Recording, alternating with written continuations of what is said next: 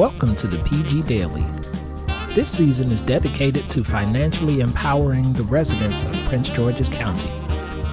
Join our host, Heath Carlock, as he sits down with several financial experts to discuss ways for you to find money, make money, and better understand money.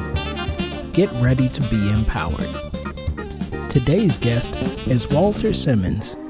But I hear you saying market research. Yep. Um, and obviously, that's generally the way to go. Get your target audience found. Get your your, your different iterations and try. Yeah, but based on what you you go to conferences nationally, regionally. Mm-hmm. Uh, what businesses would you like to see attempted, brought here, done more of? I think that that is some of the innovation because people are so tried and true to this professional, scientific, and technical services tab that what do you wish would be diversified? You mentioned sort of micro categories within these structures, but what could be introduced to the Prince George's job market? I think the biggest. I, I think I'm gonna hit, answer this with two questions. I'm gonna give you the answer that you want and the answer that I want. So, but I'm gonna start with the answer. That I'm glad you share. The, the answer that I want is that I see from across the country. I just left the U.S. Virgin Islands. Economic development. That's why you didn't return my calls. That No, is, I, I, you know, but, but uh, you can come next time. Uh, economic development consultants, and and what I mean is because the the market that we've seen, even with coming in of President Trump, has drastically changed, and every locality across this country is having to focus on ensuring, especially with a with uh, going from a recession to where we at now with a smaller, a low unemployment rate and people trying to attack, tra- attract businesses and grow talent, they're trying to figure out what kind of economic development drivers can they create. And there's not a lot of economic development minority owned companies or consultants or even those that are recognized at a national level that that are minorities and I think that's a way with everything being in and out of DC, Prince George's County businesses and the people here are are so closely connected to the thought creators and the people who run the country. They can directly connect with them. You see them at the gas station, you see them at restaurants, you see them in your HOAs because they live here. They don't work in DC and live in Ohio, right? Uh, I think the economic development, the Virgin Islands is rebuilding. Uh, people are building, rebuilding in Puerto Rico. California is redesigning because of wildfires. Uh, the Midwest is changing because they're trying to attract more people. You got to look at the South and the border. They're redesigning how they align with immigration and that. You look at even into even along the East Coast. Uh, the with, with the growing change in climate, that places that didn't used to be tourism areas are tourism areas now. But who is helping them develop and do planning, do economic development, attract the developers? There's a lot of need out there, and I think that's something we see locally. What I would like to see in Prince County, one of the top 13 in-demand industries in our county is real estate there's a lot of real estate jobs. And when I say we look at real estate and then you break it down to those micro occupations, you got to look at, you have to look at blueprints reading. You have to look at the constructional engineers that are developing these site plans, city planners. Those are areas where you don't see a lot of minorities and you don't see a lot of minority owned firms that I think is a prime opportunity and it directly relates to STEM. And across the country, you don't see a lot of minorities or women in STEM. And I think the link between taking STEM and showing how STEM careers relate to real estate and everything that goes in real estate from construction to designing to city planning. Uh, and a lot of people don't even realize in the construction industry how much are done now by drones and how much are done by 3D graphics and that are done by math equations that we're learning in middle school. And it all starts in the beginning. So I would love to see people really, especially in an in-demand industry is real estate, really diagnosing that and looking at all the different micro industries, looking at all the different occupations and careers, linking them to STEM, and ensuring that we're preparing people from first grade to a Prince George's Community College to maximize a market that is demanding the people and the students that we're creating in Prince George's County. What you just described was connectivity at the end there. And I salute you and the others in the county who have been keen to understand that we need to make processes more efficient, truncate certain things, they're too vast. But in saying that, um, and in and in knowing different disciplines, I'm going to use a terminology called connective tissue. Mm-hmm. The connective tissue in this county is still uh, very disconnected. A person can, I mean, even the colleges are just finding this out around the board because they've created this and fallen behind this thing called pathways now, where they've tried to streamline the idea of, hey, you don't have to sit here for five or six years finding out which discipline to really get these credit hours for to get out of here. So we're beginning to see uh, folks piece together the connective tissue to make outcomes more efficient. For but when you talk about micro occupations in these industries, and how each of them are little drivers, each of them are little mechanisms that make the entire industry a success, or at least make it have a product at the end um, or some deliverable. These puzzle pieces to a given industry, how are we developing that connective tissue? It's still hard for adults, educated, otherwise educated adults, to make that connective tissue a reality for youth in school, for uh, academic clubs, and you have a student who comes up and says, you know, Mr. Heath, Mr. Walter, I want to do X, Y, and Z. And we go, we scratch our head and we go, well, let me sit down and try to figure it out and find something. Why isn't it more plain? Why isn't it there? Why isn't there a more reliable station to see how micro occupations and these little puzzle piece jobs um, fit into a given industry because I think that too is part of the future of business. That is the future of business, and and if we if I could answer it, I'd be a millionaire because that is the that is the issue that across the country we're having. That's the issue we're having in Maryland with Kirwan.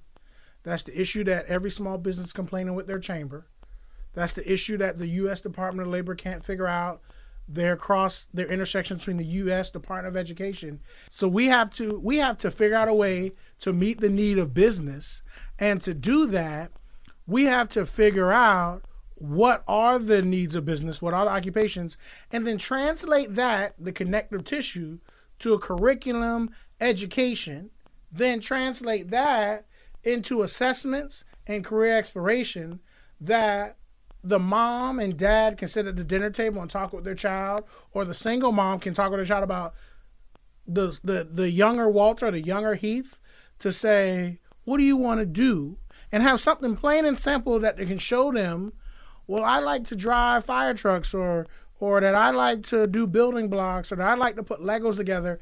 That they can translate that into a career that this child has never seen before. When we are able to do that, we'll maximize it and uh, talking about the future of business, there's so many education and economic development consultants that are trying to do that, but people haven't figured out, and that's why, honestly, that's why this, that's why we're in a, a paradigm shift in our economy where people don't value a four-year degree anymore because we had we used to went to a point where we didn't have enough people in degrees. Then we said everybody go to college, and we oversaturated the market. Now there's not enough people in our building trades, but we're developing. You drive around the beltway and you see cranes at every exit, and you don't have enough crane operators because the average person in the building trades is 52 years old, right? And that's because there was nobody translating that and putting that connective tissue together to stop the saturated market. And in the, when we create that, and the people that create that is people, Amazon, Monster, there's a lot of companies who are trying to do that, and they have various different tools. Uh, career Edge, Career Team. When people can create it and somebody can replicate it on a mass level, you will see the person that does it. You'll see the economic success of like a Michael Bloomberg with how everybody does the the stocks. Now you mentioned communication is really important for a young person in the job market and job experience to be competitive. But how do you sell a young person on the image, the idea of success, when you're the image of success? Suit and tie, nice shoes, dress pants, all of that. You know, how do you sell the idea of a crane operator as an image of success? We don't market that way. oftentimes. We have these clips of people in these industry sort of focused ads for a political campaign when they're like job creation and they show the person moving something with a, a construction equipment or, or, a piece of equipment or something like that. But that's still not the image of success that suit and tie, collar shirt, dress shoes, slacks, what have you, amounts to be. And see, I think I say this all the time to a lot of people I engage with. Uh, our the generation behind us sees life through the lens that we create. We're we're all uh, you would say ophthalmologists and opticians working at LensCrafters or Vision Works, right? We have to do a better job of creating that lens. And our youth program at Employ Prince George's, uh, we have knowledge equals youth success and youth career connections. We commonly bring in people that, and we ask them and meet the students where they are. You like cars? You know, do you want to go to Miami to, to the club and live? That cost it costs like two hundred dollars to get a a premium ticket there, right? And we have to show people that a crane operator can afford that. We have to show people that uh, the owner of a, a, janitorial company that has that, that has the contract to clean Prince George Community College can afford that. But also a lawyer can afford it. Also a doctor can afford it we have to show people and not be afraid to tell the next generation that in every occupation, you can be wealthy. You can reach your dream in every industry. I know people who own dump trucks, CDLs. I know people who made a life after picking up trash, but they pick up trash in 17 government buildings. And I know people, I have a friend of mine that's a pediatrician that went to school for 10 years, right? But we have to provide that lens. When a student walks into a school from the time they go to pre-K to the time they're in high school they should sh- we should show that lens of successful careers across the board. We've gotten caught taking the easy route of only showing successful careers with shirts and ties and not showing successful careers with safety vest on hard hats work boots or actually uh, a shirt, a, sh- a, shorts and no shirt with a surfboard. Um, I have a friend of mine right now that does tequila tours in Mexico and has a, a condo in downtown New York and has never worn a shooting shirt and tie in his entire professional career and is a millionaire. What people don't want to talk about with the with the legalization or decriminalization across the country of medical marijuana. I've had friends that have sold their prominent businesses to move to California, to move to Denver, and become medical marijuana producers and growers and own dispensaries. Success does not have a box. Success does not have a look. Success does not have a uniform. The one thing that successful people have is a smile and a work ethic because they enjoy what they do, because they enjoy it, they're invested in it. And the amount of investment that they put in has yielded the return of the work that they've contributed. Success doesn't look like anything. It's it's so this is a the the greatest economy in the world. You can make money at anything you want to do. But as president, CEO, Employ Prince George's, as a member of the workforce board for the state, how do we allow young people to begin making determinations around successful lifestyles beyond suit and tie. How do we market that? Exposure. We ha- we make a point to bring people in. I learned this several years ago. Change you can see is change you can believe in. And I learned that for me is that I didn't once believe that I could be a 30 year old president CEO or lead a workforce system. At 1920, I didn't believe that until I saw it, until I saw that first success. We have to show people people in that environment. We have to show black and brown successful women to black and brown girls. We have to show successful people with sneakers on to people who like wearing Jordans and not chastise them for wearing Jordans.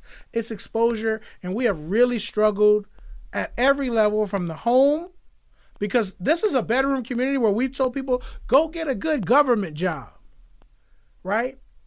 But people don't realize the average income of a, a of a person working in the painters union or association of building contractors They make $55,000 a year, and you can get into the painting union without a high school diploma.